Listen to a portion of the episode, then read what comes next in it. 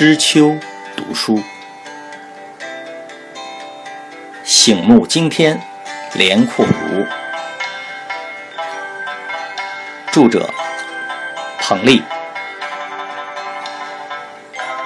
中华书局出版。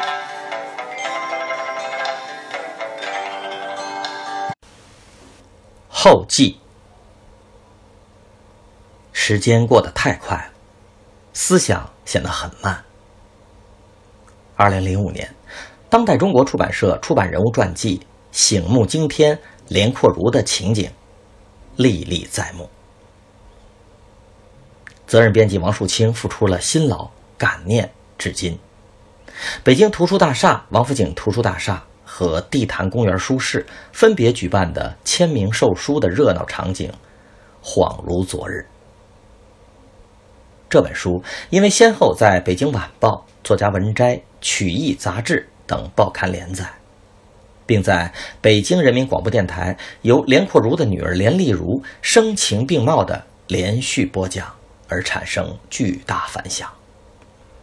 转眼到了二零一一年，中华书局拟定重新出版这本二十世纪中国最伟大说书人的传记，让作者有机会弥补先前写作的疏忽和缺憾，补充进一些最新发现的很有价值的信息。与资料，使得传主的生平事迹更加详实、更加准确，也更加生动有趣。早先我就有一个心愿，想用说书人惯用的开场白的方式来做传记的每一章节的开脸儿。开脸的话不多，就两句，但是那个意思，这回做到了。作者另一个在前一本书未了的心愿，在这本书里也完成了，即用六十八个故事或话题串联起来，构成一个人的传记，以此来表示对传主连阔如先生六十八岁生命历史的敬意和怀念。相信每一个生命走过他的一生一世，都会有些值得用语言文字记述的内容。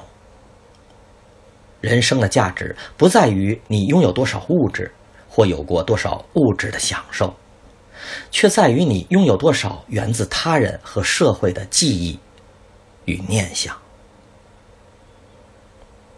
正像本书的前言所言，明年，二零一三年就将是评书大师连阔如先生诞生一百一十周年纪念。